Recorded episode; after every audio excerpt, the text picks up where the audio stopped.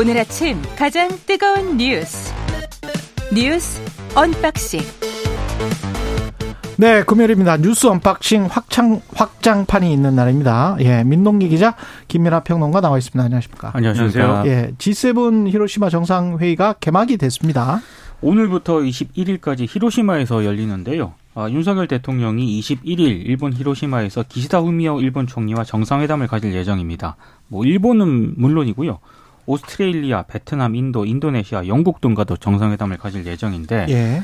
특히 윤 대통령과 기시다 총리가 정상회담을 하는 21일 이 히로시마 평화공원 내 한국인 원폭 희생자 위령비를 이제 공동 참배할 예정인데요. 아마 이날 한미일 정상회담이 열리지 않을까 언론들이 이렇게 전망을 하고 있습니다. 윤 대통령과 조 바이든 미국 대통령 그리고 기시다 일본 총리는 북한 미사일 경보, 뭐 정보 실시간 공유와 같은 안보 협력 강화를 중심으로 논의를 할 것으로 보이는데 G7의 전반적인 분위기는 대중국 견제 이쪽에 방점이 찍히는 것 같습니다. 네. 그, 뭐, 좋은 일도 있고, 우려되는 일도 있는데, 일단 윤석열 대통령이 어쨌든 이 한국인 원폭 희생자 위로비를, 위로비를 지다우며 일본 총리하고 참배를 하고, 또 이제 피폭자들을 만나고 이런 일정들은 저는 대단히 좋다고 생각합니다. 다만, 언제나 말씀드리듯이 이 이슈가 일본이 자기들의 어떤 그 전쟁에서 피해를 봤다. 이 얘기하는데 사실은 활용해 왔거든요. 그 활용하는 과정에서 또 한국인 피해자는 배제하는 그런 이제 일들이 있었기 때문에 어쨌든 우리 한국인 피해자들에 대한 어떤 얘기를 할 수 있는 자리가 된다는 점에서는 좋지만 일본이 뭐 이번에는 기대하기 어렵겠습니다만 언젠가는 태평양 전쟁 2차 대전에서 왜 일본은 핵 미사일을 맞게 되었는지 네, 그것에 대해서 일본이 스스로 얘기할 수 있는 그런 기회도 왔으면 좋겠다라는 생각이 들고요. 그리고 그런 일이 되려면은 어쨌든 이 군사적인 어떤 긴장이나 이런 것들이 전 세계적으로 낮춰져야 되고 특히 동아시아가 어떤 세계의 어떤 화약고가 돼서는 안 되는 거 아니겠습니까? 그런 점에서 이제 이 G7 정상회의와 그 다음에 또 우리가 옵저버로 참여하는 것에 대한 어떤 의미 이런 것들이 좀 살았으면 좋겠는데 이 기시다 오미오 총리는 이제 이 바이든 대통령한테 이미 이제 당당하게 또 얘기를 했습니다. 한국하고 우리는 관계를 풀려고 한다.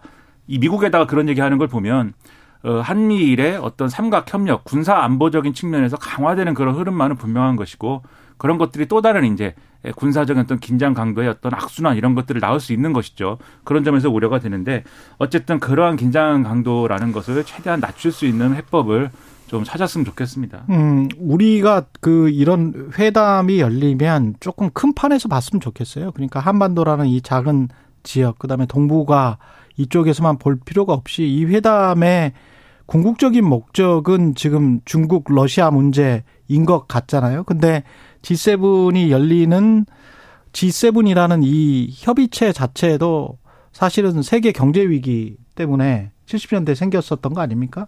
그래서 뭐 G5, G6, 음.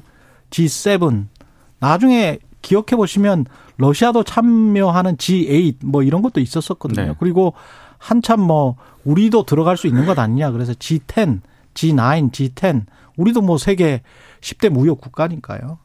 뭐 이런 것들을 생각을 해 본다면 우리가 어, 윤석열 정부도 글로벌 중추 국가를 지향을 하니까 이왕 세계 경제나 세계 정치에 깊게 관여할 수밖에 없다라고 하면 이런 업저버 자격이나 이런 게 아니고 오히려 이런 회담에서 우리가 적극적으로 G9나 G10으로 이번 회담에서는 되지는 않겠습니다만은 장기적으로 그런 것들도 좀 의제로 올리는 그런 적극적인 자세, 우리가 스스로 우리의 국익에 맞는 의제를 올리는 그런 것들도 좀 필요할 것 같고 중국이나 러시아 특히 중국을 미국이 지금 많이 견제를 하고 있기 때문에 들어오는 지금 국가들 있지 않습니까? 업적으로 들어오는 국가들이 인도네시아, 베트남, 호주 뭐 이런 나라들이잖아요. 그렇죠. 근데 인도네시아 같은 경우는 뭐 다 아시다시피 자원 부국이고 전기차 배터리 관련된 소재 관련해서는 인도네시아 쪽이 중국 다음으로 세기 때문에 그리고 베트남은 또 제2의 어떤 제조업 기지가 되고 있기, 있죠. 예. 그런 것들. 호주도 마찬가지고요. 호주도 자원 부국이고. 이런 것들 저런 것들을 계산을 해보면 저 나라들은 분명히 얻어가는 게 있을 것 같거든요. 중국을 대신해서. 그러면 중국을 시장으로 가지고 있는 우리는 얻어가는 게 무엇일지에 관해서 아주 조심스럽게 접근을 해야 된다. 예. 함, 한일, 뭐, 한미일, 이거는 아주 오래된 레토릭 수사일 뿐 거기에 담겨 있는 게 그 실체가 우리의 국익과 맞는지는 계속 좀 따져봐야 될 것 같습니다. 예. 김혜숙님은 저는 이번 G7을 계기로 어, 히로시마 원폭 피해자에 대한 관심을 갖게 됐어요. 이런 말씀하셨는데요. 이것도 맞는 말씀이시네요. 예. 평화 이야기를 안 할 수가 없 을 것 같아요. 예. 그렇죠. 그렇죠. 예. 그러니까 그 히로시마의 이제 원폭 피해라는 것이 음. 결과적으로는 당시에 이제 일본 군국주의의 이제 어 그러한 움직임 그리고 여 이것을 어쨌든 제압하기 위한 미국의 어떤 그러한 이제 군사적인 아주 극단적인 어떤 핵폭탄 투하 이것으로 인해서 벌어진 일이지 않습니까? 그러니까 그때 피해를 본 일본 사람들도 그렇고 우리나라 사람들도 그렇고 거기 사실 또 히로시마의 공장에서 이제 사실 이 강제 동원과 비슷한 형태로 일하고 있던 분들도 많이 있었던 것인데 그 피해를 본 분들은 이 양국의 그러한 이제 이 이해가 되지 않는 비합리적인 어떤 그러한 어떤 전쟁을 지속하고자 하는 일본의 의지 그리고 그걸 꺾어야만 했던 미국의 이 상층부의 충돌 때문에 그런 사정 때문에 불가피하게 희생되신 분들이었습니다. 그 당시에. 그러니까 사실은 일본 정부가 당시에 전쟁을 고집하지 않았, 않았다면 이미 끝난 전쟁 항복했다면 그 핵폭탄 떨어질 일이 없었거든요. 근데 일본 정부 아직까지 그 얘기 안 합니다. 그 얘기 안 음. 하고 미국으로부터 우리도 피해를 봤어. 그 당시에. 이 얘기를 주로 합니다. 그래서 그걸 또 일부러 이제 바이든 대통령도 데리러 가, 데리고 가는 거 아니에요? 그죠 네. 이제 그렇죠. 그리고 또 오바마 대통령도 이미 또그 그 가서 핵 없는 음. 세계를 만들겠다면서 그 문제에 대해서 이제 입장 얘기하고 했거든요. 그러니까 본인들이 마치 가해자였는데 피해자인 것처럼 지금 코스프레를 하는 적절한 그래서 그래, 히로시마를 선택한 것 같기도 하고요. 그래서 이제 어제 예. 그 히로시마 시청 기자실에서 음. 한국인 원폭 피해자 14명이 기자회견을 열었습니다. 아. 이 이제 언론들의 좀 주목을 받지는 못했는데요. 예. 기자회견에서 이분들이 뭐라고 얘기를 하냐면 원자폭탄을 떨어뜨린 미국 그리고 전쟁을 일으킨 일본 그리고 피폭이 돼서 이제 이사 이분들이 귀국을 했는데 당시 우리를 외면한 한국 정부 모두 잘못이 있다. 이렇게 지적을 하면서 예. 특히 피폭으로 상처와 후유증을 앓고 차별 대우도 받아 살기 힘든데 한국 정부는 우리를 방치했다. 이렇게 지적을 했습니다. 근데 음. 상당히 좀 의미 있는 기자회견이었는데 그러네요. 많은 주목을 받지는 못했고요. 어 그리고 어제 이제 이런 주장 제안도 하나 나왔거든요. 한국에는 아직 위령비가 하나도 없는데 음. 한국 정부 또는 전쟁에 책임 있는 일본 정부가 설립을 하면 어떻겠느냐 이런 제안도 나왔고요. 특히 이제 바이든 미국 대통령이 일본에 온 김에 참배하는 것은 굉장히 좋지만 어, 참배만 하지 말고 사과도 해야 한다 이렇게 또 어. 주장을 하기도 했습니다. 그러니까 이 원폭 피해자들의 경우에는 여러 가지 편견이 또 있어요. 원폭 피해에 대한 그렇죠. 이게 어떤 그렇죠. 어떤 종류의 뭐 유전적인 문제로 그렇죠. 이어진다든지 예, 예. 이런 것이 있어서 피해를 호소하지 못한 사례들이 또 많다는 거거든요. 그 그렇죠. 그 나온 얘기를 보면 그런 점에서 보면은 사실 우리 사회가 이분들에게 해줘야 될 몫을 또 하지 못한 것들 분명히 있기 때문에 그러니까 이런 것들에 대해서 이런 모든 어떤 이 사정들에 대해서 이 정부와 일본 정부든 미국 정부든 한국 정부든 그러한 책임감을 가지고 이 원폭 피해에 대해서 뭔가를 이제 좀 손을 내미는 뭔가 이렇게 좀 케어하는 그런 모습을 보여줘야 사실은 이게 올바른 방식으로 생산적으로 이 갈등들이 해소가 되는 것이죠. 그냥 한국하고 미, 일본이 사이가 좋게 되고 미국도 사이가 좋은데 함께하고 뭐 요 정도 수준의 음. 얘기로 하고 말 문제는 또 아닐 것이다 이렇게 생각을 합니다. 예. 그리고 오늘 후쿠시마 시찰단은 계획을 발표하기로 했어요. 우리 정부가 국무조정실이 예. 오늘 오전에 이제 시찰단 구성과 활동 등과 관련한 계획을 설명을 하겠다라고 이제 발표를 했는데요. 예. 그동안 일본 정부는 우리 정부의 요구 사항에 대해서 뭐 현지 사정상 어렵다. 그리고 다른 나라에 공개한 전례가 없다. 뭐 이런 이유를 들어서 좀 거부 의사를 계속 밝혀왔었는데 아, 우리 정부가 일본에 어떤 요구를 했는지는 아직 정확하게 밝혀지지 않고 있습니다. 다만 이제 외교부 당국자가 기자들에게 한 얘기를 좀 들어보면 일본 쪽도 매우 협조적으로 가능한 부분에 응답을 준 것으로 안다. 협의가 원만하게 진행된 것으로 안다. 이렇게 얘기했거든요. 근데 어제도 기자들이 아니 그럼 협조적인데 왜 자꾸 합, 합의가 안 되냐 이렇게 물으니까 조만간 있을 국무조정실 발표를 보면 분위기를 읽을 수 있을 것이다. 이제 이게 오늘 오전에 발표한다는 그런 얘기입니다. 이게 어제 저녁에 언론 브리핑 계획을 갑자기 기자들에게 공지를 했거든요.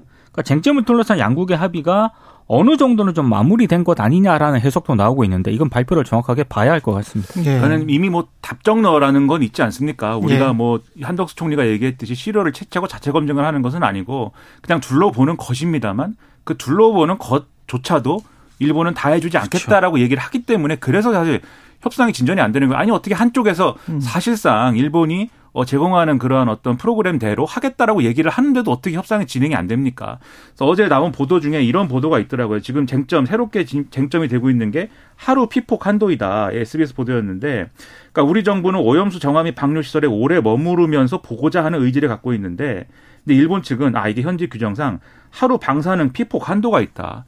그러니까 너무 오래 머무르면 방사능 피폭이 되기 때문에 아, 시찰단이 네, 그렇죠. 그렇죠. 예. 그러면은 이게 안전한 거냐 이런 의문이 드는 거죠. 그러면 예를 들면 아. 방호 장비나 이런 것도 있지 않습니까? 그렇겠죠. 그래서 네. 그러면 어떤 방호 장비를 어떻게 제공받아서 어떻게 착용해서 얼마나 머무를 수 있는 것인지 등에 대해서 아. 협의가 진행 중이어서 그것과 관련된 조율이 이루어지고 있다 이 설명이거든요. 사실은 그런데 이제 이거 어떤 뭐 굉장히 자세한 어떤 검증 이런 것들 기대한 국민의 어떤 이 기대에는 미치지 못하는 것입니다만 그조차도 사실 이 협상이 대단히 어렵게 진행되고 있다라는 거에 대해서 여러모로 참 의구심이 남고 아쉽습니다.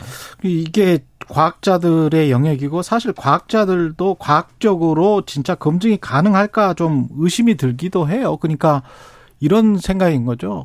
계속 뭐 안전하다, 뭐 양이 중요하다.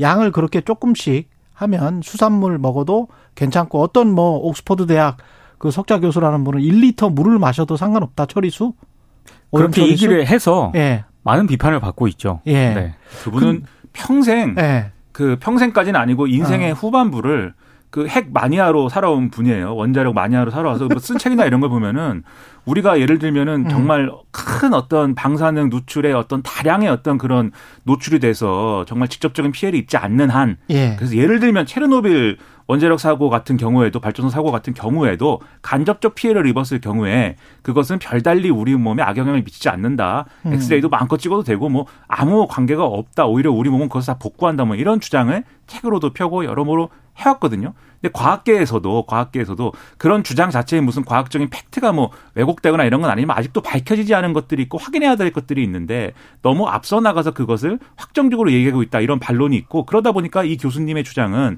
좀 표상적이지 않느냐 이런 인식들이 그러니까 있는 거예요. 이번에 지금. 시찰단에 예. 어떤 전문가가 참여하는가를 그것도 중요한 굉장히 중요하거든요. 예. 그러니까 전문가들도 여러 분야가 있지 않습니까? 환경 쪽도 있을 수 있고 의학 쪽도 있을 수 있고 그렇습니다. 예. 근데 이제 이런 어떤 후쿠시마 문제에 대해서 굉장히 오염수에 대해서 우려하는 그런 전문가들이 음. 과연 참여를 하는 것인가에 대한 의문도 지금 제기가 되고 이런 있습니다. 편향적 시각을 가진 교수를 국책 연구기관에서 불러서 강연을 해서 KBS 음. 보도를 통해서 여러모로 논란이 되고 예. 또 국민의힘의 우리 바다 지키기 TF입니까? 이 문제에 대응하기 위한 기구에서 또 불러서 강연을 듣자고 해서 그것도 또 논란이 되고 그 정부 여당의 행보가 이런 상황인데 지금 후쿠시마 시찰단과 관련된 얘기를 음. 또 하면서 이, 이 뉴스를 보면은 걱정이 굉장히 많아질 수밖에 없다는 것이죠.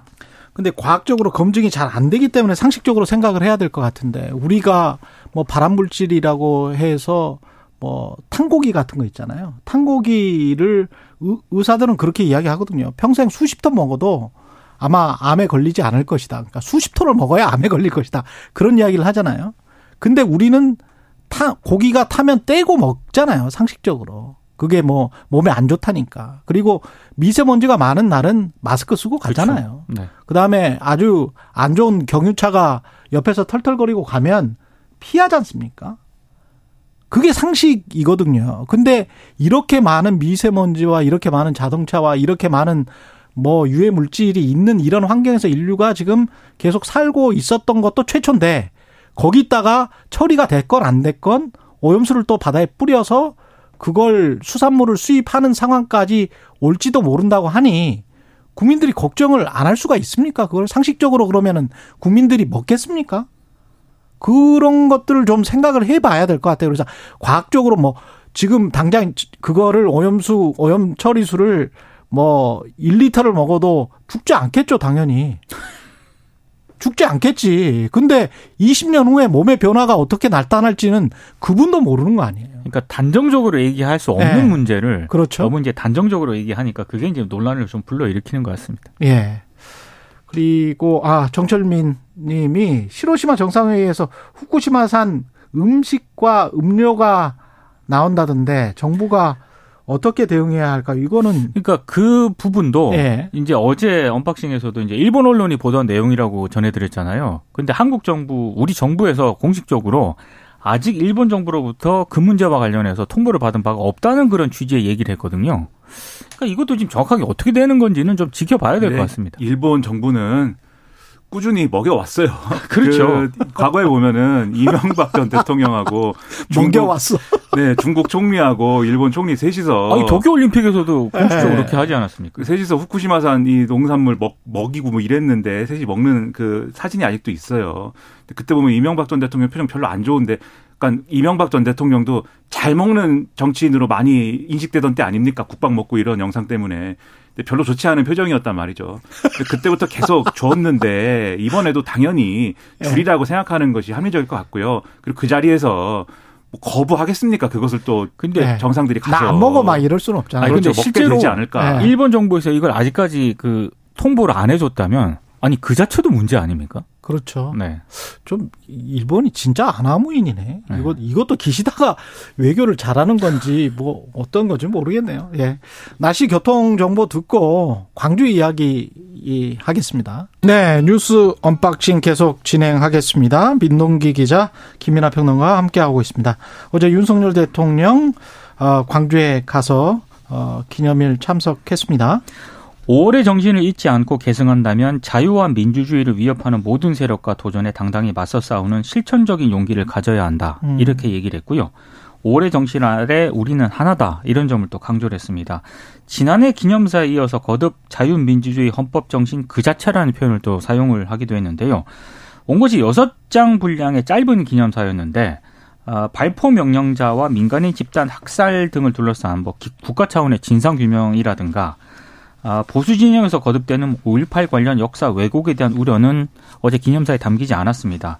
아, 특히 또 뭐 인공지능, 첨단 과학기술 고도화를 통한 호남 경제 발전을 약속을 하기도 해서 네. 이 부분과 관련해서도 좀 논란을 많이 빚었는데 특히 어제 대통령 기념사에서 좀 많이 논란이 됐던 부분은 자유와 민주주의를 위협하는 모든 세력이라는 이 표현인데요. 이게 뭐 그럼 야당을 지칭하는 거냐 아니면 정부를 음. 비판하는 그런 세력을 지칭하는 거냐 아, 그래서 이거 통합보다는 오히려 국외, 국외 세력일 수도 있고 국외 세력일 수도 있고 뭐 예. 뭐 중국일 수도 있고요. 예. 그래서 통합의 메시지보다는 어떤 배제의 메시지가 더 많이 담긴 것 아니냐라는 음. 비판도 제기가 됐습니다.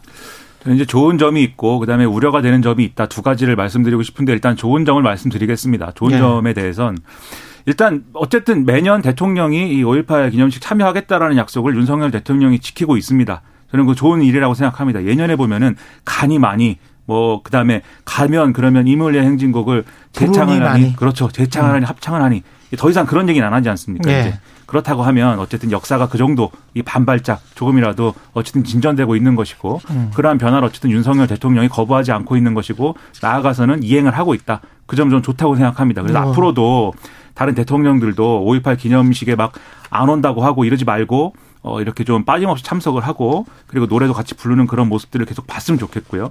우려되는 얘기 하겠습니다, 이제.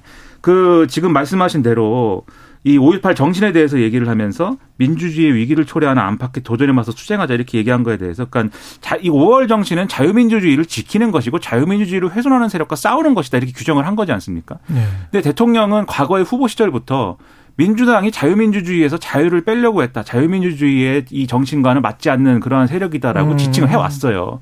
그럼 그 두 가지를 만약에 연결한다 그러면 이 5월 정신은 5월 정신의 어떤 핵심은 민주당하고 싸우는 거다. 뭐 이렇게 해석될 수도 있는 거 아닙니까? 그래서 그런 해석이 되면 안 되는데 그래서 지금 제가 말씀드린 건 하나의 해석이니까 이런 의도일 것이다라고 얘기하고 싶지 않은데 다만 이 점에서 본다면 대통령실의 대응이 제가 볼 때는 너무나도 편협했다. 이런 생각이 듭니다. 왜냐하면 이 문제를 가지고 이제 민주당하고 이재명 대표 등은 어, 이 5.18 정신을 헌법 전문에 수록을 해야 된다. 이 주장을 하면서 이거 안 하면은 뭐 진정성 없는 거다. 이런 어제 했거든요. 원 포인트 개헌? 음, 그렇죠. 예. 그럼 그런 비판을 했으면 제가 대통령이 참모면 오늘 대통령이 하나가 되는 어떤 방안 통합에 대해서 메시지를 냈기 때문에 오늘은 그런 얘기보다는 어, 앞으로 헌법 정신을 그걸 어떻게 반영할지에 대해서 한번 같이 머리를 모아서 맞대서 이 방법을 뭐 만들어 나가 봅시다. 이 정도 얘기했을 것 같아요. 그래야 음. 대통령의 통합 메시지의 의미도 사는 것이고 아 이게 5.18 맞아서 굳이 막 이렇게 싸우는 모습들은 아니다라는 칭찬을 받았을 것인데 대통령실이 뭐라고 그랬냐면은 어 이런 이제 비리를 포함한 여러 이슈를 빨아들이기 위한 국면 전환용으로 5.18을 악용하고 있다. 이건 5.18 정신에 대한 모독이자 훼손이다. 라고 얘기를 했습니다. 5.18 정신을 헌법 전문에 수록하자고 개헌하는 게 어떻게 5.18 정신에 대한 모독이자 훼손이 되겠습니까? 그래서 이런 발언을 하면 대통령실 참모가 음. 대통령의 메시지도 그럼 의심을 받게 되는 거 아닙니까? 예. 그래서 아주 대통령실 참모가 아주 큰 잘못을 했다고 저는 생각하고 그리고 이게 저의 지적뿐만 아니고 오늘 사설 신문 사설 쭉 보면은 중앙일보 사설에도 그런 지적이 있어요. 5.18 헌법 수록이 윤 대통령이 약속인 만큼 대통령실의 반응 역시 지나치게 거칠고 공격적이었다는 지적이 나온다. 음. 그리고 뭐 한국일보 사설, 그다음에 경향신문 기사 다 마찬가지 지적을 하고 있습니다. 이런 지적에 귀를 좀 기울이기 바랍니다. 그러니까 어제 그 통합 메시지 뭐 이런 층 메시지 자체도 논란을 좀 빚었는데요. 예. 어제 행사 자체를 좀 과도하게 통제했다는 그런 비판도 나왔습니다. 아. 그러니까 5.18 묘지 출입을 통제해서 이제 참배객들이 항의를 하기도 했는데 오전 8시부터 5.18 묘지 입구에서부터 기념식장 입장 카드를 소지하지 않은 참배객들 출입을 막았거든요. 근데 이게 지난해까지만 하더라도 입장 카드가 없는 시민들 같은 경우에도 그냥 들어갔죠. 기념식장 앞 검색대 주변까지는 출입을 허용을 했습니다. 예. 근데 어제는 굉장히 좀 통제가 좀 심했다라는 그런 비판도 나왔고 그리고 이제 언론 통제 논란도 불거졌는데요. 보훈처가 그동안 기념식 행사하고 주변 상황을 취재하는 뭐 광주 지역 언론사라든가 서울 지역 언론사 주재 기자들에게 이제 출입 비표를 신청을 받아서 이거 별다른 제한 없이 지급을 해왔습니다. 근데 어제 같은 경우에는 비표 지급 대상자를 일단 4명으로 제한을 했고요. 그리고 지역 언론사에서도 30장만 제공을 했습니다. 특히 이제 논란을 좀 빚었던 게 예. 국가보훈처에서 기념식장 뒤쪽에 높이 1미터, 길이 한 20여 미터짜리 단상하고 취재 부스를 설치를 했거든요.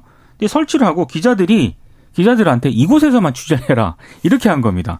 이게 뭐 하는 거냐, 뭐 기자들 사이에서 이런 지금 볼멘 소리도 나왔고 그래서 거기, 거기 에서는 기자들밖에 없는데 기자들이 거기에서 누구를 취재를 할 수 있을까요? 그러니까 그동안 어떻게 취재를 해왔냐면은요. 예. 대통령이 참석할 경우에는 풀 기자단이 있지 않습니까? 그 예. 풀 기자단이 대통령의 활동을 취재를 해왔고 그리고 이제 지역 기자들 같은 경우에는 뭐 기념식 진행이라든가 주변 상황을 좀 자유롭게 취재를 해왔거든요. 네. 근데 어제는 요걸 만들어 놓고 여기에만 취재를 하라 그러니까 기자들이 아. 당연히 이제 좀 볼멘 소리가 나왔던 거죠.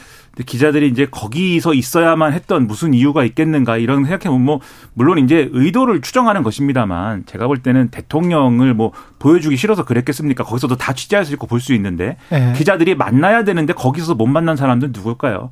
그 기념식에 참석을 하고 그렇겠죠. 그다음에 이 광주 네. 시민들과 또이 어떤 유가족 등등의 요 그렇죠. 관계자들을 그렇죠. 만나는 통로가 매우 협소해진 거예요. 이 어떤 조치들 때문에. 음. 그럼 뒤집어 생각해 보면 대통령이 어쨌든 앞서 말씀드린 것처럼 기념 식에 참석을 한다든지 노래를 부른다든지 또 같이 이제 5월 어머니들하고 입장을 한다든지 이런 건 좋은 일이었지만 광주 시민들 여론이 좋았을까를 한번 좀 생각해 볼 필요가 있는 것이 지금 이제 예를 들면은 여당의 경우에 최근에 이제 김재원 최고위원이라든지 이런 발언의 어떤 여파 그리고 또 과거사 정리위원회 위원장의 어떤 그러한 이해가 되지 않는 어떤 역사 인식에 대해서 바로잡지 않는 어떤 태도 이런 것들에 대해서 화가 나 있거든요. 그리고 화가 나 있는 상황에서 진실화의 그렇죠. 진실화의 네. 김광동, 위원장. 그렇습니다. 김광동 위원장 화가 나 있고 오늘 이제 그러한 이제 광주 시민들의 어떤 목소리를 취재한 언론들의 이 보도를 보면은 기념식이나 이런 것도 과거에 비해서 좀 성의가 없는 거 아니냐는 느낌도 받았다. 뭐 이런 목소리도 나오고 해요.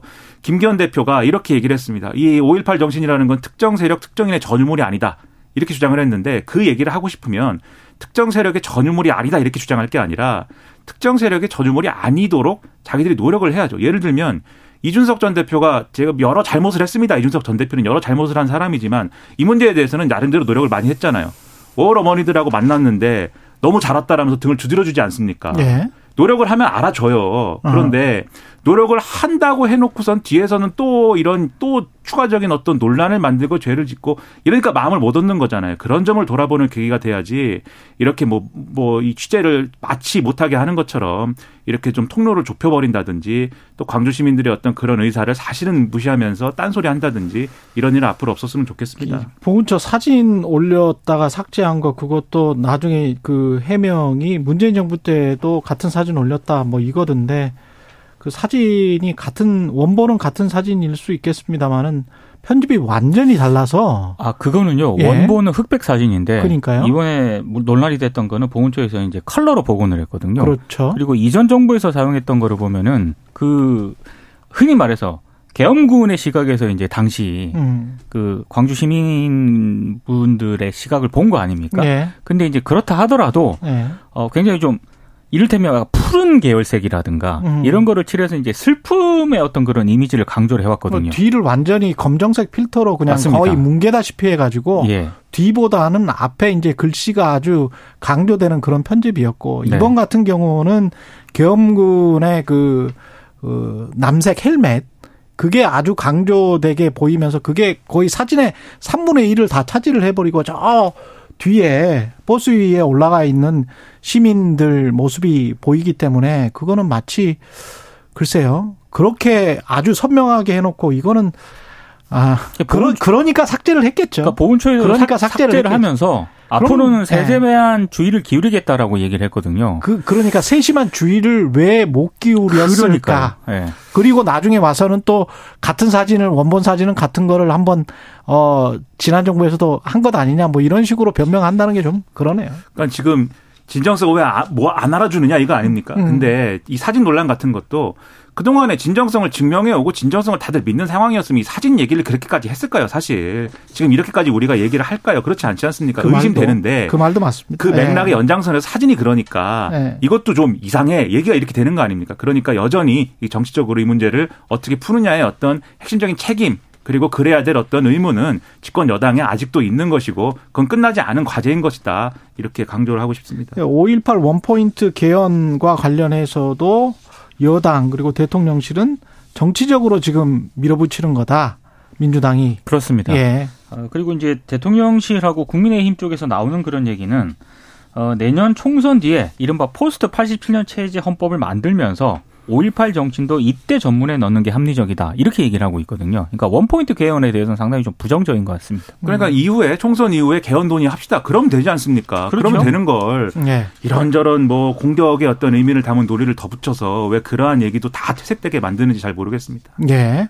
그리고 김성교 의원, 김태우 강서구청장이죠. 예. 직을 상실했습니다. 그러니까 김성교 국민의힘 의원 같은 경우에는요. 불법 후원금을 모금한 혐의로 기소가 됐었거든요. 예. 근데 일단 김성교 의원은 무죄를 선고를 받았는데 선거 캠프 회계 책임자가 벌금 천만 원이 최종 확정이 됐습니다. 그래서 의원직을 잃게 됐는데 아니 의원은 무죄를 받았는데 왜 의원직을 잃게 되냐? 공직선거법하고 정치자금법을 보면요 배우자나 직계 좀비속 또는 선거사무장 회계 책임자 등이 징역형이나 300만 원 이상의 벌금형을 선고를 받으면 의 원직을 상실하도록 규정을 규정이 되어 있거든요. 예. 그래서 이제 이번에 의원직을 상실을 하게 됐는데 사실 내년 5월에 임기가 끝납니다. 그래서 음. 4분의 3 가량을 이미 채운 그런 상태이기 때문에 어찌됐든 어 지금 김성교 의원 같은 경우는 의원직을 상실하게 됐다. 그리고 방- 방금 말씀하신 김태우 강서구청장 같은 경우에도 청와대 특별감찰반의 감찰 무모 의혹 등을 폭로한 혐의로 기소가 됐었는데 1심, 2심 다 이제 유죄가 선고가 됐습니다. 근데 대법원에서도 이제 사실상 확정을 한 그런 상황인데, 그때 김태우 구청장이 어제 입장문을 냈거든요. 어, 문재인 정부의 어용 검찰과 어용 법원에 의한 정치적 재판이다. 음. 이렇게 불만을 좀 나타냈고요. 반드시 자기는 다시 돌아와서 강서구 르네상스를 이끌겠다라는 입장을 내놓았습니다.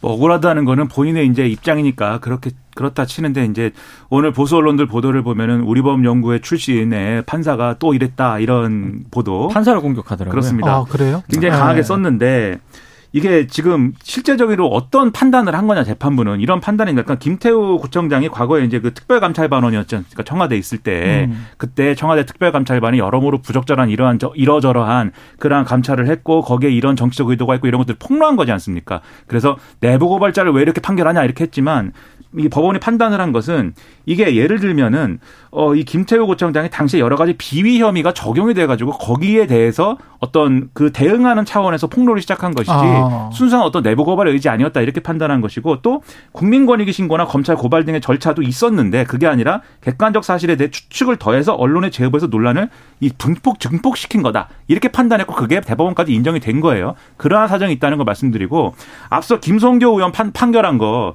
이 임기 4분의 3 다 채우고 이제 뒤늦게 판결된 거 아니겠습니까? 그리고 이분은 양평 군수 출신이고 이게 사실 그 양평 공공지구 그렇죠. 그 네. 문제에 네. 거론되는 분이에요. 스스로 뭐 윤석열 당시 후보였습니까? 고마워 고마워할 거라고 그랬었나요? 음. 그래서 네. 그말 한 사람인데 눈치 보기 판결 안 했냐는 비판도 누구나 할 수 있겠는데 음. 이 판결한 판사 대법원 대법관 우리 보면 이게 국제 뭐 국제법 연구회 출신입니다. 이건 얘기 안 하고 김태우 구청장 판결만 이 뭐 국제법 연구회다 우리 법 연구회다 이렇게 얘기하는 게 이게 맞는지 잘 모르겠습니다. 자꾸 그렇게 저기 사람을 이렇게 딱 낙인 찍기를 해가지고 그렇게 하면 그게 계속 돌아올 그렇죠. 수밖에 없거든요. 전 정권에서도 민주당 이거는 좀 사람들이 판사 되게, 공격한다고 되게 안 좋은 것 같아요. 조선일보 네. 얼마나 그 공격을 했는데 왜 네. 그렇게 기사를 쓰는지 잘 이해 안 됩니다. 그리고 한 10초밖에 안 남아서 별다른 이야기를 못 하겠고 정경련이 쇄신안을 발표했다는데 그게 쇄신안이 뭐 잘 될지는 모르겠습니다. 이름 예. 바꾸겠다고 합니다. 이름 바꾸겠대요? 한국경제인협회로 바꾸겠다라고 하고 네. 뭐 여러 가지 뭐 윤리 헌장도 제정하고 윤리 경영 위원회도 설치를 하겠다라고 한, 한다고 하는데 진짜? 어그 우려가 예. 오늘 또 사설 등 일부 언론들이 사설을 통해서 그런다고 바뀌어지겠느냐 한두 번이 아니었거든요. 그런 비판을 예. 좀 제기를 하고 있습니다. 이름을 시사평론가에서 뭐 시사 논평가로 바꾸면 뭐 나아지겠습니까? 여러모로 의문입니다. 뉴스 언박싱 지금까지 민동기 기자 김민하 평론가였습니다. 고맙습니다. 고맙습니다. 고맙습니다.